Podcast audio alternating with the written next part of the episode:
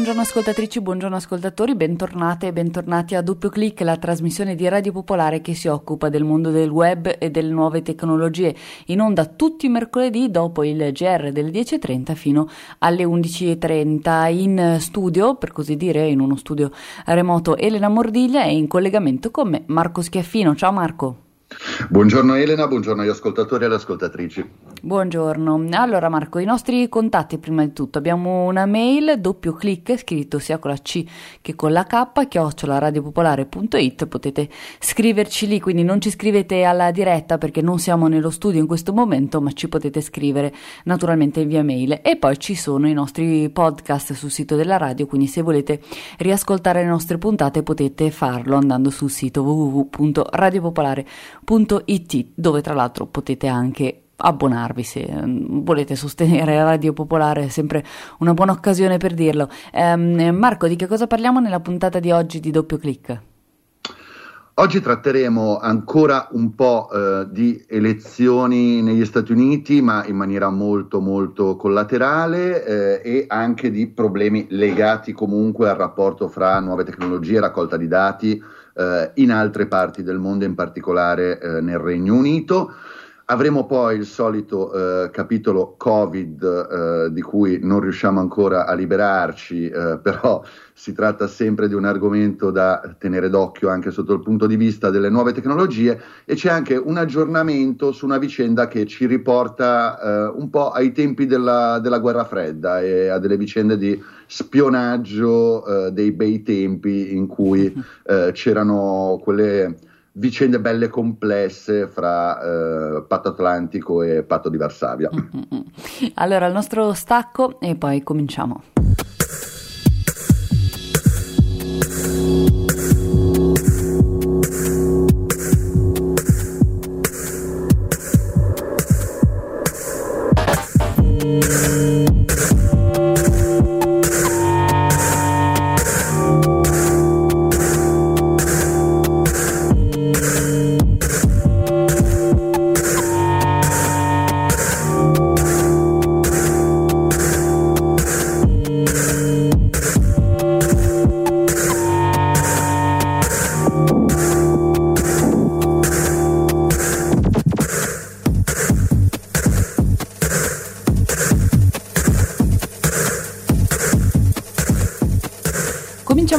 Puntata di doppio clic andando in Inghilterra dove è stato pubblicato un report che denuncia eh, l'analisi di dati per schedare gli elettori. Di cosa stiamo parlando Marco? Il report è stato pubblicato dalla eh, ICO, eh, in pratica è l'autorità indipendente nel Regno Unito, diciamo l'equivalente del nostro garante per la privacy, e ehm, ha acceso i riflettori eh, su una vicenda legata alle ultime elezioni che si sono tenute nel Regno Unito.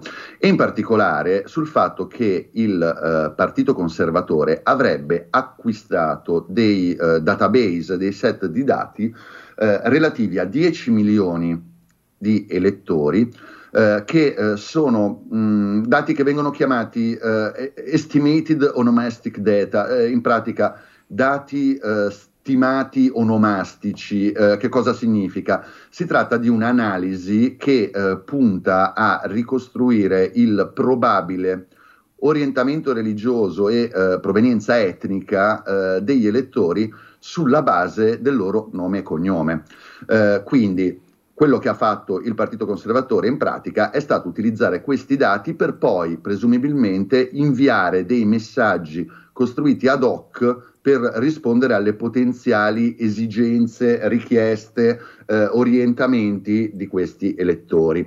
Allora, si tratta di un caso sicuramente meno grave di altri eh, che abbiamo visto, come quello di Cambridge Analytica, in cui c'era stata veramente una violazione della privacy e una violazione anche delle norme di Facebook, però eh, rende abbastanza bene l'idea di quali possano essere le applicazioni delle nuove tecnologie in questi casi e come possa essere manipolatorio l'utilizzo di questi dati.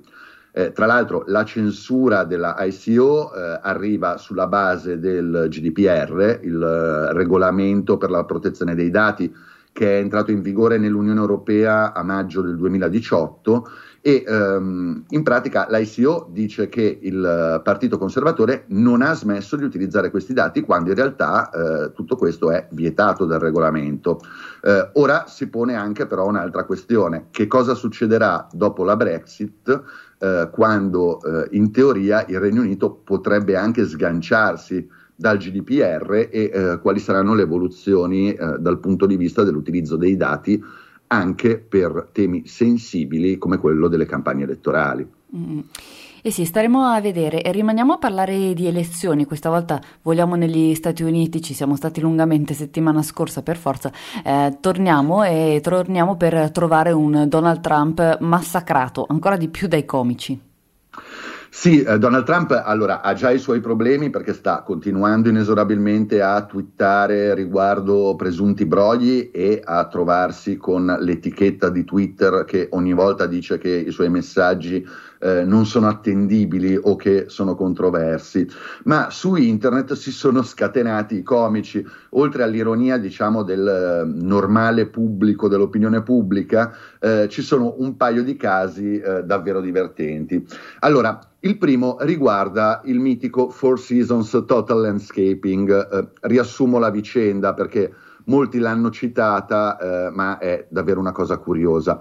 Il 7 di novembre, eh, quando ormai Joe Biden aveva eh, praticamente la certezza di aver vinto, eh, l'entourage di Donald Trump ha convocato una conferenza stampa a Filadelfia ed era una conferenza stampa in cui i suoi legali avrebbero spiegato le iniziative che eh, avevano intenzione di prendere per contestare le votazioni ehm, presidenziali.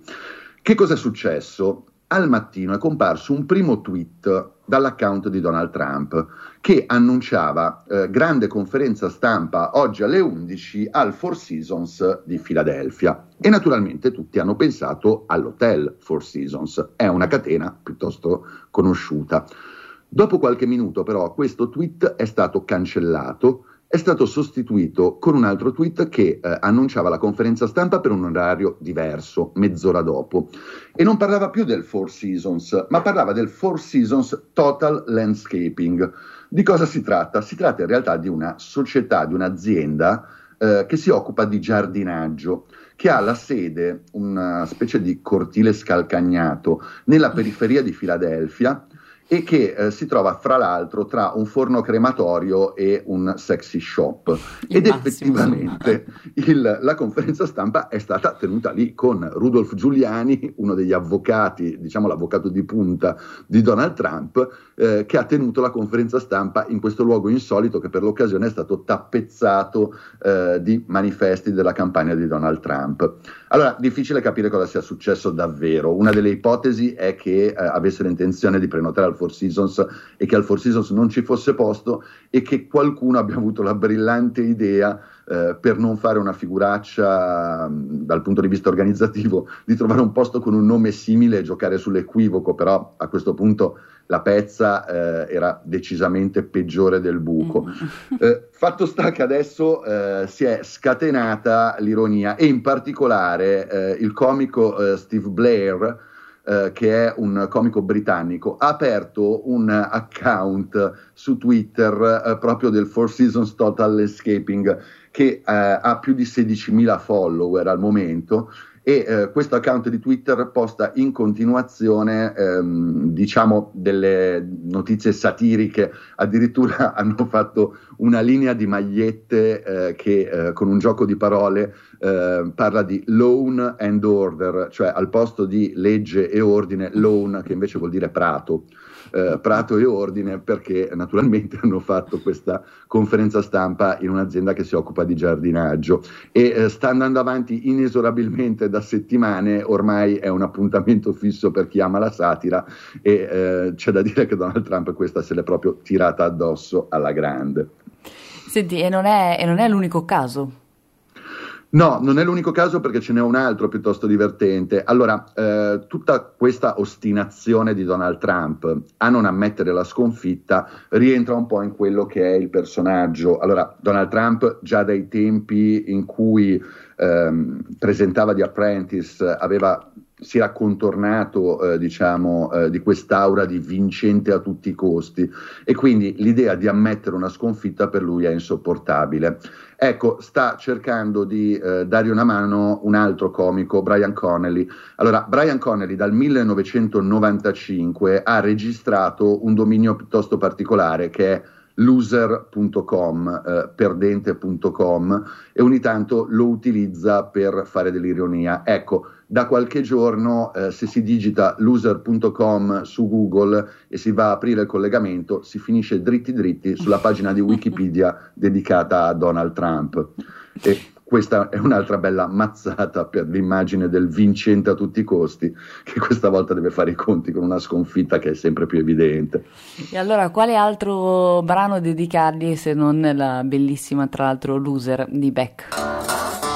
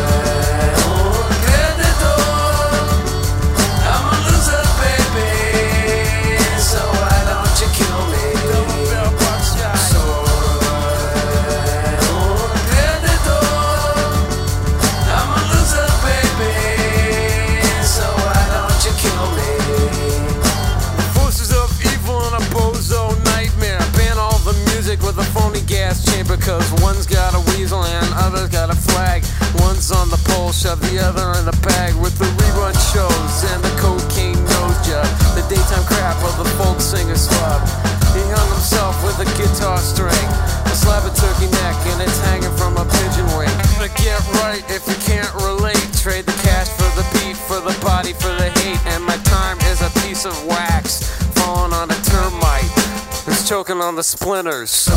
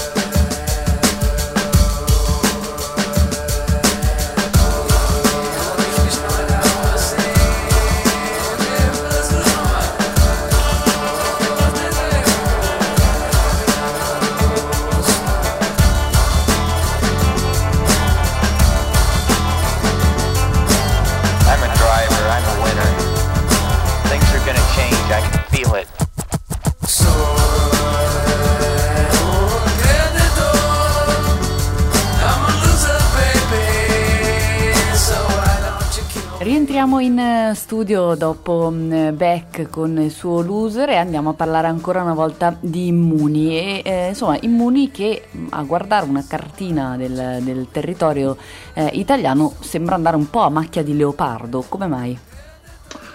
Questo sarebbe interessante capirlo. Allora, lo spunto ce lo dà un articolo di Wired che eh, è andato a analizzare eh, i dati a partire da metà ottobre eh, fino ai primi di novembre per vedere eh, le segnalazioni in base alle regioni eh, che arrivano tramite Immuni. Ecco, ci sono alcune regioni da cui in pratica non arrivano segnalazioni. Eh, stiamo parlando di eh, Basilicata, Calabria, vabbè, Calabria possiamo anche capire perché visto e considerato eh, tutte le ultime vicende riguardanti la gestione da parte del commissario della sanità in Calabria, ma anche la Campania, per esempio, che eh, è una regione con numerosi abitanti e in cui comunque la diffusione di immuni non è bassa, arrivano pochissimi dati.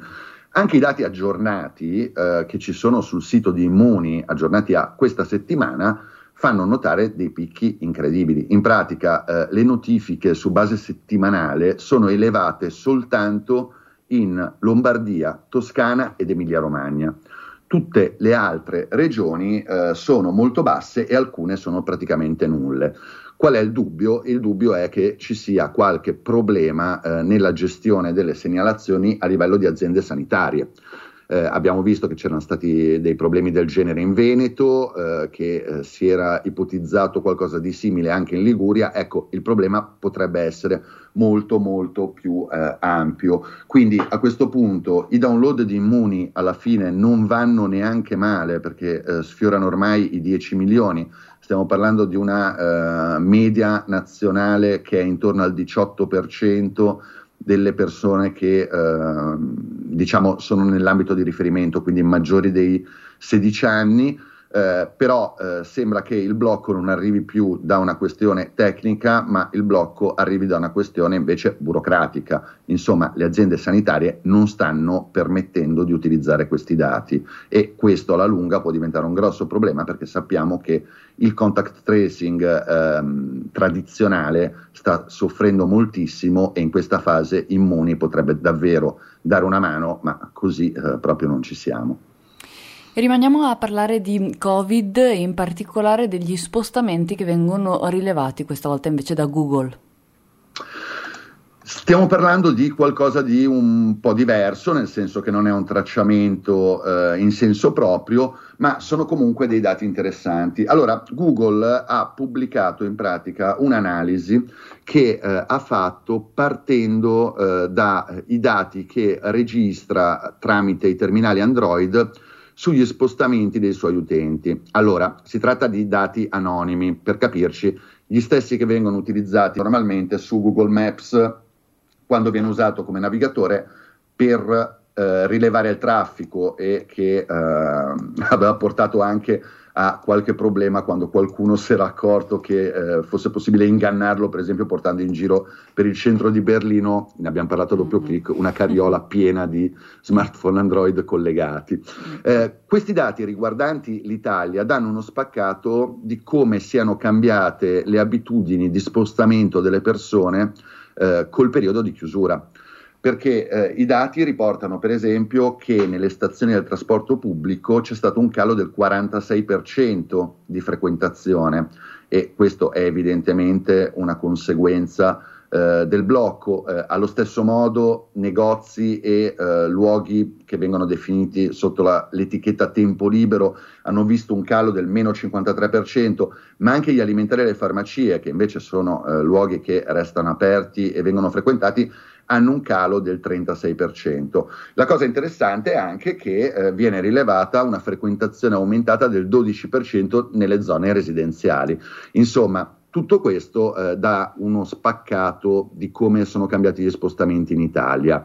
Eh, che cosa fare di questi dati? Eh, trattati così non servono a molto e infatti è partito immediatamente un appello da parte di eh, varie associazioni che chiedono a Google e a Facebook di fornire queste informazioni mantenendo sempre il livello di anonimato, ma eh, quello dovrebbe esserci proprio dal, all'origine.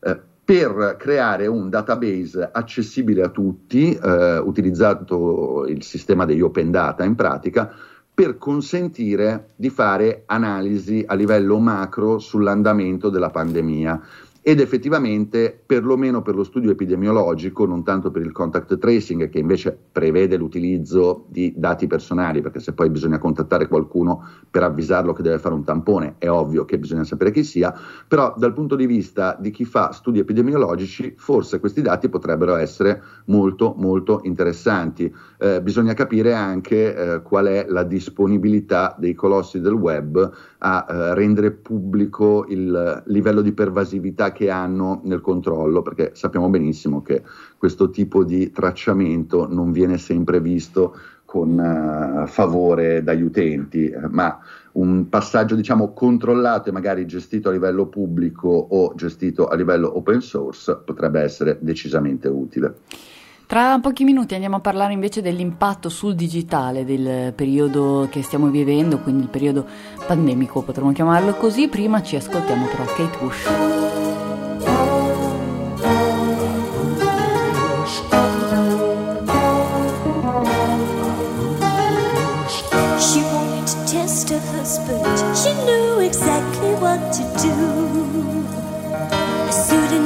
To fool him.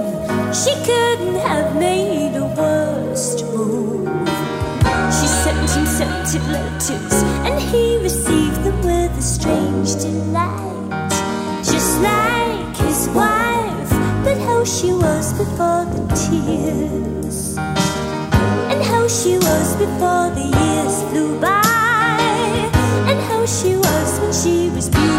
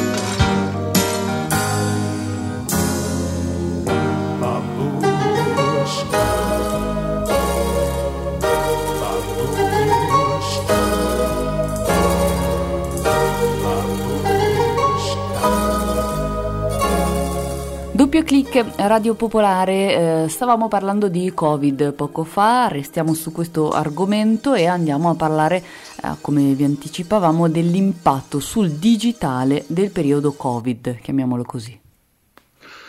Lo spunto ce lo dà uno studio di Mediobanca che è andata a analizzare ehm, un po' l'andamento delle web company eh, nel periodo eh, Covid, quindi la prima metà del 2020, ma che eh, fornisce anche dei dati interessanti sotto altri punti di vista, oltre che quello finanziario, che comunque è già interessante di suo.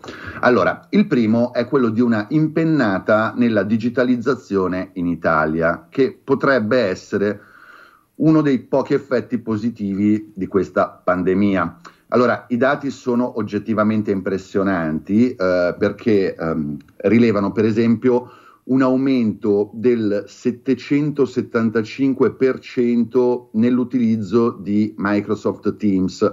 Allora, Microsoft Teams è il software di videoconferenza eh, aziendale possiamo dire, e eh, a partire da eh, febbraio per arrivare a marzo c'è stato un aumento esponenziale, più 775% è davvero tanto, ma eh, i dati eh, sono eclatanti per quanto riguarda l'Italia anche in altri casi. Allora, abbiamo parlato più volte di Zoom.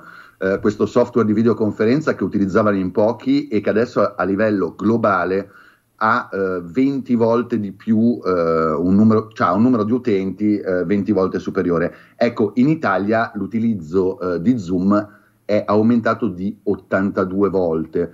Che cosa significano però questi dati? Eh, se eh, qui si vede il bicchiere mezzo pieno dicendo ah finalmente c'è un'impennata della digitalizzazione, il vero dato che emerge è che prima era un vero disastro, perché se nel mondo è aumentato di 20 volte l'utilizzo di Zoom e in Italia di 82 volte, significa che in Italia non lo usava praticamente nessuno. Eh, il ragionamento rimane simile anche per Teams e viene confermato anche dall'utilizzo delle VPN. Questo è un tema diciamo un po' più eh, serio. Le VPN sono le eh, Virtual Private Network, quindi sono quelle connessioni protette che eh, consentono le comunicazioni crittografate che adesso stanno usando tutte le aziende per consentire il lavoro in remoto, ma che dovrebbero essere utilizzate normalmente come precauzione eh, a livello di cyber security per la gestione di qualsiasi dato aziendale. Ecco, in Italia c'è stato un aumento del 160% nell'utilizzo delle VPN. Nel resto d'Europa l'aumento è stato del 58% in Spagna, del 44% in Francia eh, 40% in Germania e 18% Regno Unito. Eh, anche questo cosa significa? Che in Italia non venivano utilizzate e che quindi in pratica abbiamo eh, avuto per un mucchio di tempo dei sistemi informatici che non erano assolutamente sicuri. Che cosa dice invece questo report, Marco, dal punto di vista finanziario? Beh, eh, qui non ci sono grosse sorprese. Allora, ehm, rispetto a tutti gli altri settori che eh, sono andati in perdita nella prima metà del 2020 rispetto al periodo equivalente del 2019, le web company invece hanno eh, continuato a tenere botta, anzi hanno guadagnato di più, con un picco incredibile che è quello di Amazon, perché Amazon è passata da un fatturato di 109 miliardi nella prima metà del 2019, stiamo parlando di miliardi di, dollari, di euro, eh, a 146 miliardi eh, di euro, quindi un incremento incredibile. Fra l'altro con una conferma di quello che eh, spesso abbiamo detto anche qui a doppio clic, cioè che Amazon in realtà è vero che ha gran parte del suo fatturato derivante dall'e-commerce, ma i veri guadagni, eh, cioè dove ehm, diciamo fa eh, ricavi netti maggiori, sono invece i servizi cloud che sono letteralmente esplosi in questa fase perché appunto tutte le aziende hanno bisogno eh, di questi servizi. C'è poi una sezione eh, di questo studio che viene chiamata in maniera molto pudica ottimizzazione fiscale e che fa il punto in pratica su eh, come vengono gestite ehm, le, eh, la fiscalità a livello globale da parte delle web company e anche qui nulla di particolarmente nuovo eh, perché eh, scopriamo che gli effetti della tassazione in paesi a fiscalità agevolata, come vengono definiti, portano dei bei vantaggi, eh, soprattutto per esempio a Microsoft che eh, ha, fisca- ha avuto un beneficio fiscale tra il 2015 e il 2019 della bellezza di 14,2 miliardi di euro. Ecco, forse la notizia è che eh, fra le società che eh, adottano questa tecnica e che hanno potuto risparmiare dei bei miliardi, in questo caso 6,7, c'è anche Tencent. Eh, Tencent è la società cinese che ha interessi in eh, vari, ehm, varie società e start-up operanti anche in Occidente. Ecco, quindi diciamo che il mito della Cina comunista con le società di Stato viene un po' a cadere perché anche Tencent va a pagare eh, le tasse a Hong Kong, ma anche alle isole Cayman o alle isole Vergini britanniche. Mm. E vabbè, insomma, quindi chi vuole può forse approfondire un po' questo, questo report e andare a vedere che cosa dice su questo impatto del digitale in un periodo così particolare. Andiamo a parlare di servizi invece, Marco. Cominciamo con Skype che ha introdotto una novità, la riunione immediata. Sì, si tratta in pratica di una conferma di quello che abbiamo visto prima, cioè se abbiamo detto che Zoom eh, ha aumentato di 20 volte la sua attività, è evidente che i concorrenti eh, cerchino in qualche modo di tenere il passo. Eh, in particolare Skype, che eh, da, da, tantissimi anni è uno degli strumenti più utilizzati per comunicare, eh, aveva perso, o meglio, ha perso un po' di appeal da questo punto di vista. Che cosa sta facendo Microsoft eh, per rilanciarlo? Ha lanciato questa eh, nuova funzione della riunione immediata, in pratica si eh, tratta di una funzionalità che consente di eh, creare delle videoconferenze di gruppo fino a 100 persone, ma la parte fondamentale è che eh, non è necessario essere iscritti a Skype, quindi avere un account per poter partecipare. In pratica chi organizza la videoconferenza crea un link esattamente come si fa con Zoom, con Jitsi, eh, con altri software di videoconferenza, lo può condividere e eh, chiunque può partecipare utilizzando la versione di Skype da browser e eh, fare una videoconferenza di gruppo eh, come con i concorrenti. Questo dà un po' l'idea di come si siano mosse le cose perché naturalmente Microsoft avrà fatto questa mossa sulla base dei dati che eh, hanno e anche del fatto che le videoconferenze vengono utilizzate principalmente in grossi gruppi e credo che l'esperienza eh, di tutti noi eh, lo confermi, perché io ho in mente non soltanto magari le eh, riunioni di associazioni, dei movimenti, ma anche semplicemente chi si è trovato a un certo punto a eh, fare corsi di ginnastica o corsi di yoga a casa e non più in presenza, ecco, lo fa utilizzando questi strumenti e evidentemente questo è un fenomeno che eh, è cresciuto tantissimo in queste settimane. Sì, e senti, sempre in ambito di cambiamenti nei servizi, diciamo, eh, Google eh, invece ha cambiato un po' rotta, ha deciso di non offrire più lo spazio illimitato sì, se da una parte c'è chi va avanti, c'è chi torna indietro. Allora, i maligni sostengono che eh, dalle parti di Google a un certo punto si siano accorti di quanto stessero spendendo per garantire la, memora- la memorizzazione illimitata eh, di fotografie agli utenti Android. Allora, qual è il tema? In pratica, tutti i servizi Google su Android al momento consentono eh, il salvataggio di immagini in alta qualità, non nel formato originale, ma comunque a un livello di qualità piuttosto elevata, eh, senza nessun limite di spazio. Questo significa che eh, chiunque può memorizzare sui server di Google eh, tutte le fotografie che scatta. Come ben sappiamo, eh, la produzione di fotografie con gli smartphone è qualcosa di veramente impressionante. Ecco, è arrivato il giro di vite. A partire da giugno 2021, eh, il primo di giugno in particolare, eh, tutte le fotografie memorizzate non potranno più essere salvate in maniera illimitata, ma andranno a impattare sul consumo di spazio. Eh, in pratica Google offre uno spazio di archivazione gratis di 15 gigabyte che però eh, comprende anche la casella di posta di Gmail e comprende anche Google Drive. Ecco, le fotografie andranno a pesare su questo spazio. Non tutte però quelle caricate fino al primo giugno 2021 eh, rimarranno memorizzate senza incidere su questo spazio di 15 giga. E c'è anche un'altra, eh, diciamo un altro cavillo ad avere invece la memorizzazione senza limiti di spazio continueranno a essere gli utenti che hanno i telefoni Pixel, cioè quelli ufficiali di Google e che eh, sono sempre considerati diciamo un po' come l'elite eh, all'interno del, del, mondo Android. Quindi ehm, sarà il caso di organizzarsi per giugno perché il rischio è quello di ritrovarsi rapidamente con lo spazio esaurito e poi svuotarlo è sempre un problema. Mm.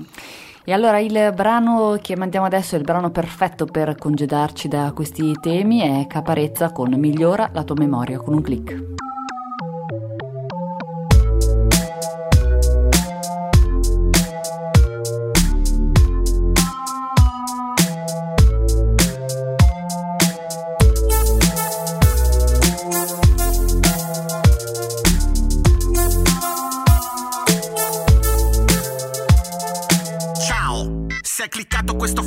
Sicuro hai voti di memoria. Lo scrissi perché non potevo accedere alla posta e pensai, non ricordo le password, figuriamoci la storia. Fra qualche anno dimenticherò chi sono, cosa penso, che cosa mi piace, cosa detesto. E infatti eccoti qui, come il tizio di Memento. Ok, ascolta sto pezzo e le rime dentro. Non aver paura di invecchiare, l'età che si dimostra attrae. Vedi Persepoli, non aver paura di stonare. Non le pop star, le campane suonano per secoli. In un mondo in cui tutti competono, tu non cavalcare, monta la sella di Pegaso. E ricorda di omaggiare il silenzio fingendo di lasciare un fiore sulla tomba di Marcel Marceau. Perdi colpi, fa così. Ma già migliore la tua memoria con un click. Perdi colpi, fa così. Ma già migliora la tua memoria con un click. Non venerare la modernità è di plastica. Negli anni 30 la modernità era la svastica. Qui c'è tensione, non si respira sansima. È una crociera estiva, ma nella stiva di un admiral viaggia in macchina, monociclo e dagliante. Non nella tua stanza con il dito sull'Atlante. Anime penano perché non vanno mai da nessuna parte. E poi quando potrebbero, nessuna parte. A sera spegni il telefonino. È un apparecchio, infatti ti sta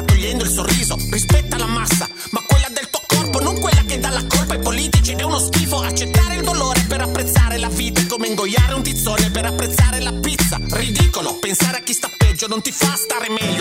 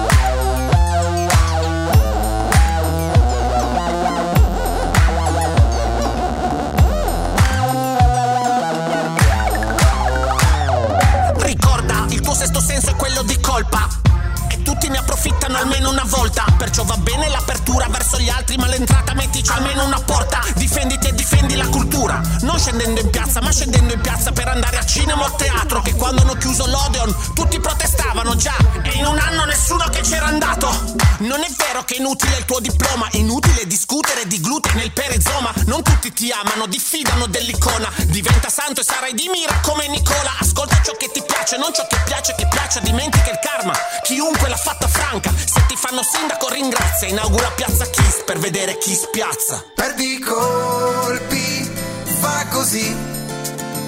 Ma già migliora la tua memoria con un click. Perdi colpi, fa così. Ma già migliora la tua memoria con un click.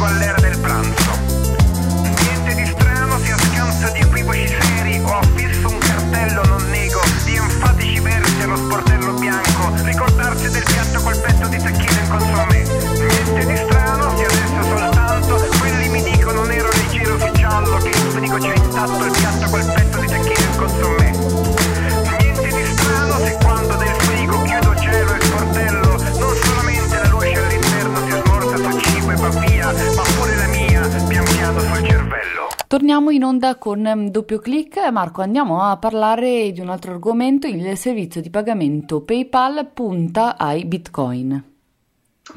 È una notizia che era stata anticipata da PayPal il mese scorso, ma che eh, adesso entra proprio nel vivo. Allora, tra poco sarà possibile per gli utenti statunitensi di PayPal attingere ai conti eh, di criptovalute, quindi Bitcoin, Ethereum, eh, Litecoin, eh, ce ne sono circa 2500, quindi eh, bisogna anche vedere quante saranno coperte per eh, fare i pagamenti. Allora, la notizia ha fatto abbastanza scalpore eh, perché, perché ehm, ci sono dietro un po' di processi in corso. Il primo è che la tecnologia dei bitcoin, quindi la famosa blockchain, che è un sistema basato su crittografia, eh, vuo- potrebbe essere utilizzato presto anche dalle banche tradizionali per gestire i trasferimenti tra una filiale e l'altra. perché si tratta di un metodo eh, molto più sicuro rispetto a quello che viene utilizzato attualmente, che è finito più volte nel mirino degli hacker.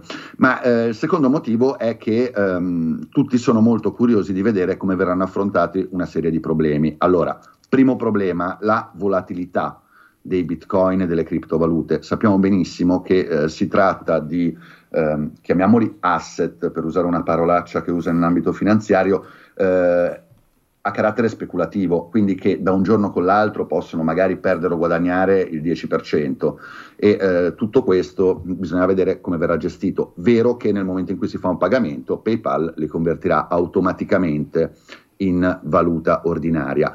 L'altro problema però è quello fiscale, perché eh, i bitcoin si trovano in una sorta di area grigia e ogni ehm, nazione sta cercando di ehm, regolare quest'ambito in maniera diversa e non siamo ancora arrivati a un sistema globale che eh, dia una certa chiarezza. Quindi il rischio veramente è che questo diventi l'ennesimo strumento a disposizione di eh, evasori e organizzazioni criminali per eh, riciclare denaro del quale si ignora in buona sostanza la provenienza. Eh sì, e, e a proposito di, di questo, eh, c'è anche chi invece si lancia nel business della gestione dei conti confiscati. Sì, si tratta eh, di una società eh, che eh, sta cercando di ehm, entrare in un nuovo business, si chiama Chainalysis e eh, in pratica si è offerta come consulente per le forze di polizia e i governi eh, per aiutarli a gestire eh, le, i sequestri dei conti di Bitcoin, eh, che sono ormai degli eventi piuttosto frequenti. Eh, uno ha fatto molto scalpore proprio eh, il 3 di novembre, mentre negli Stati Uniti si votava, a un certo punto c'è stato uno spostamento di denaro eh, da un conto corrente che conteneva un miliardo di dollari in bitcoin. Um, ci sono state parecchie speculazioni, poi si è scoperto che in realtà erano eh, soldi sequestrati nel 2015 in seguito alla chiusura di Silk Road, uno dei mercati neri sul dark web che vendeva eh, droga, armi e eh, qualsiasi altro tipo di servizio illegale. Ecco, però si pone il problema intanto di come garantire l'integrità di questi conti mentre sono stati sequestrati. E l'altro problema, che è legato alla volatilità di cui si parlava prima, e anche eh, scegliere quando convertire questi soldi eh, in valute ordinarie e farli rientrare nelle casse dello Stato, perché eh, parliamo per esempio di quel miliardo di dollari, ecco, nell'arco di cinque anni ha avuto fluttuazioni spaventose, adesso valeva un miliardo di dollari, ma qualche anno fa per esempio ne valeva di più e eh, fra qualche mese magari potrebbe valerne di meno, insomma una bella gatta da pelare anche per chi dovrà gestire questi soldi sequestrati. Però anche tu direi gatta da pelare quando in sottofondo sentiamo chiaramente i lamenti della tua gatta, non è, non è carino. Ehm, passiamo a una mail che ci è arrivata alla casella di posta elettronica doppio clic chiocciola radiopopolare.it di un'ascoltatrice che ci ha chiesto dei chiarimenti su una specie di fondo di investimento che ha qualcosa a che fare con le criptovalute. Ci spieghi meglio che cosa ti ha chiesto e come possiamo risponderle. Allora, in realtà l'ascoltatrice eh, ha chiesto informazioni specifiche su uno di questi programmi e eh, io non lo citerò sostanzialmente per evitare querele. Eh, allora, ne abbiamo già parlato a doppio clic, si tratta eh, in buona sostanza di truffe nella maggior parte dei casi. Eh, che cosa fanno? Mettono insieme due temi, uno è quello del trading online e l'altro è quello eh, delle criptovalute, due cose che chiariamo non c'entrano nulla l'una con l'altra, facendo un gran calderone e utilizzando la risonanza mediatica che hanno questi temi per attirare le persone e promettergli eh, dei guadagni praticamente senza fare nulla. Eh, si tratta in realtà dei classici schemi piramidali, eh, quelli in cui vengono chiesti dei soldi e poi a un certo punto chi li ha chiesti sparisce eh, portandosi via anche il denaro, quindi stiamone assolutamente alla larga. Eh, adesso stanno circolando un po' meno sui social network, però eh, negli ultimi mesi c'erano state delle campagne pubblicitarie piuttosto pesanti, diciamo che sfruttavano anche per esempio i nomi di Giovannotti, Vasco Rossi, addirittura Matteo Salvini eh, come testimonial eh, di eh, questi schemi. Ecco, stiamone lontani perché eh, si tratta soltanto di un'ottima occasione per perdere dei soldi. Marco, cosa ci ascoltiamo adesso? Allora, adesso per uh, entrare un po' in ambito da guerra fredda, ci ascoltiamo un brano dell'83 che ricordo con un certo affetto, uh, 1919 Luftballons di Nena. Hast du etwas Zeit für mich? Singe ich ein Lied für dich von 99 Luftballons auf ihrem Weg zum Horizont. Denkst du vielleicht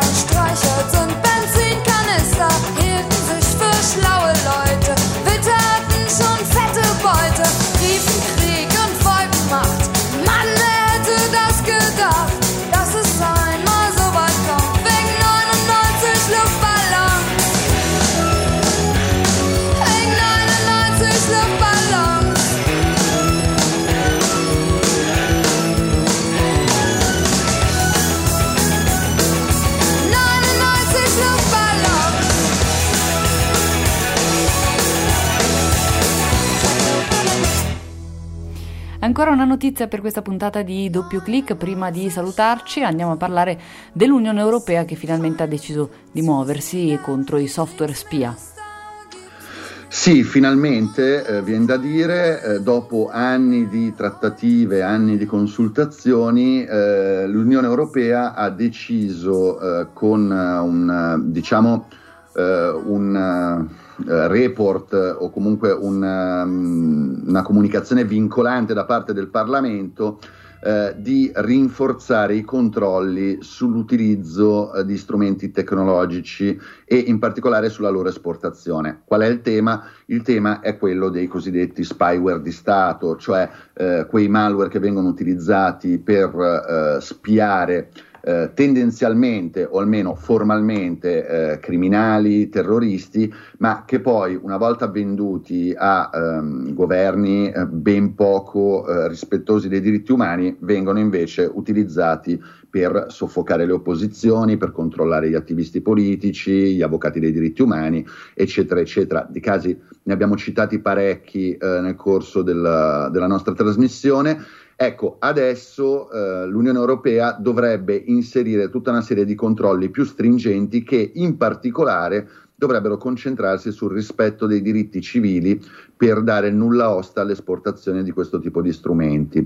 Eh, speriamo che questo serva a qualcosa, diciamo che è un bel segnale politico Purtroppo sappiamo che eh, i regolamenti e le leggi in questo ambito raramente vengono rispettate eh, dalle società che lo fanno e soprattutto l'altro limite eh, da questo punto di vista nella legislazione è che naturalmente questa legge si applicherebbe esclusivamente alle aziende europee e non a quelle eh, straniere. Quindi l'urgenza per una normativa di più ampio respiro che eh, limiti la vendita indiscriminata di questi strumenti di spionaggio eh, rimane, eh, rimane, intatta e eh, speriamo che questo sia semplicemente un primo passo verso un'adozione più ampia.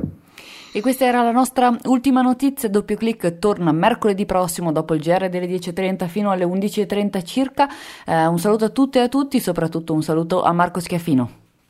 Un saluto a Elena Mordiglia, all'ascoltatore e all'ascoltatrice di Radio Popolare e mi raccomando, chi può si abboni.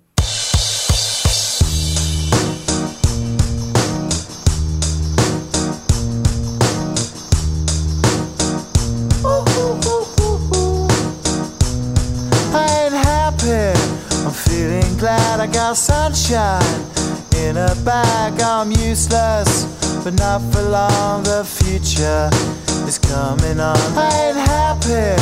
I'm feeling glad I got sunshine in a bag. I'm useless, but not for long. The future is coming on. It's coming on. It's coming on. It's coming on. It's coming on.